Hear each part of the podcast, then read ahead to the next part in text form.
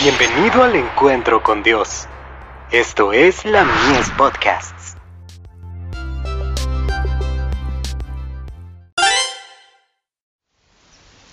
Cada día con Dios. El conflicto ha terminado. Porque de cierto os digo que hasta que pasen el cielo y la tierra, ni una jota ni una tilde pasará de la ley, hasta que todo se haya cumplido. Mateo 5, verso 18. Cuando Cristo inició su campaña, Satanás le salió al encuentro y le disputó cada centímetro de terreno, ejerciendo al máximo su poder para vencerlo. Muchas cosas estaban implicadas en ese conflicto. Intereses vitales estaban en juego. Los interrogantes que había que responder eran, ¿es imperfecta la ley de Dios y es necesario enmendarla o abrogarla? ¿O, en cambio, es inmutable?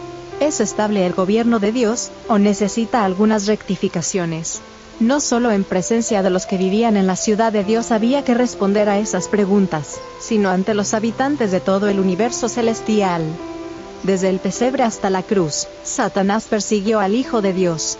Las tentaciones se acumularon sobre él como una tempestad. Pero cuanto más fiero era el conflicto, más se familiarizaba con las tentaciones que asedian a los hombres, y más preparado estaba para socorrer a los tentados. La dureza de la prueba por la cual tuvo que pasar Cristo, guardaba proporción con el objeto que había que ganar o perder mediante su éxito o su fracaso. No estaba en juego solo el interés de un mundo. Este planeta era el campo de batalla, pero todos los mundos que Dios ha creado, se verían afectados por el resultado del conflicto. Satanás trató de causar la impresión de que estaba trabajando por la libertad del universo. Incluso cuando Cristo estaba en la cruz, el enemigo decidió imprimir a sus argumentos tal alteración, tanto engaño, un carácter tan insidioso, que todos se convencieran de que la ley de Dios es tiránica.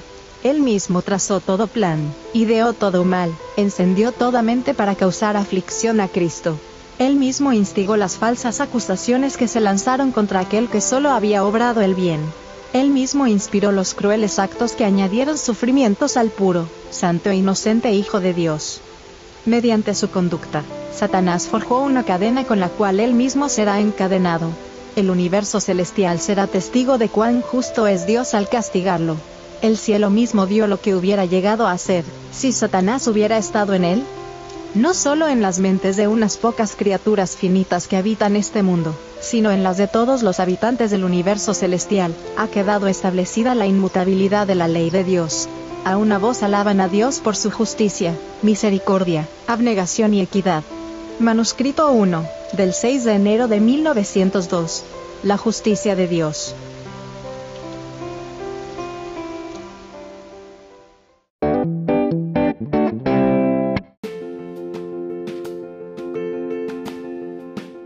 Visítanos en www.ministeriolamies.org para más contenido. Dios te bendiga.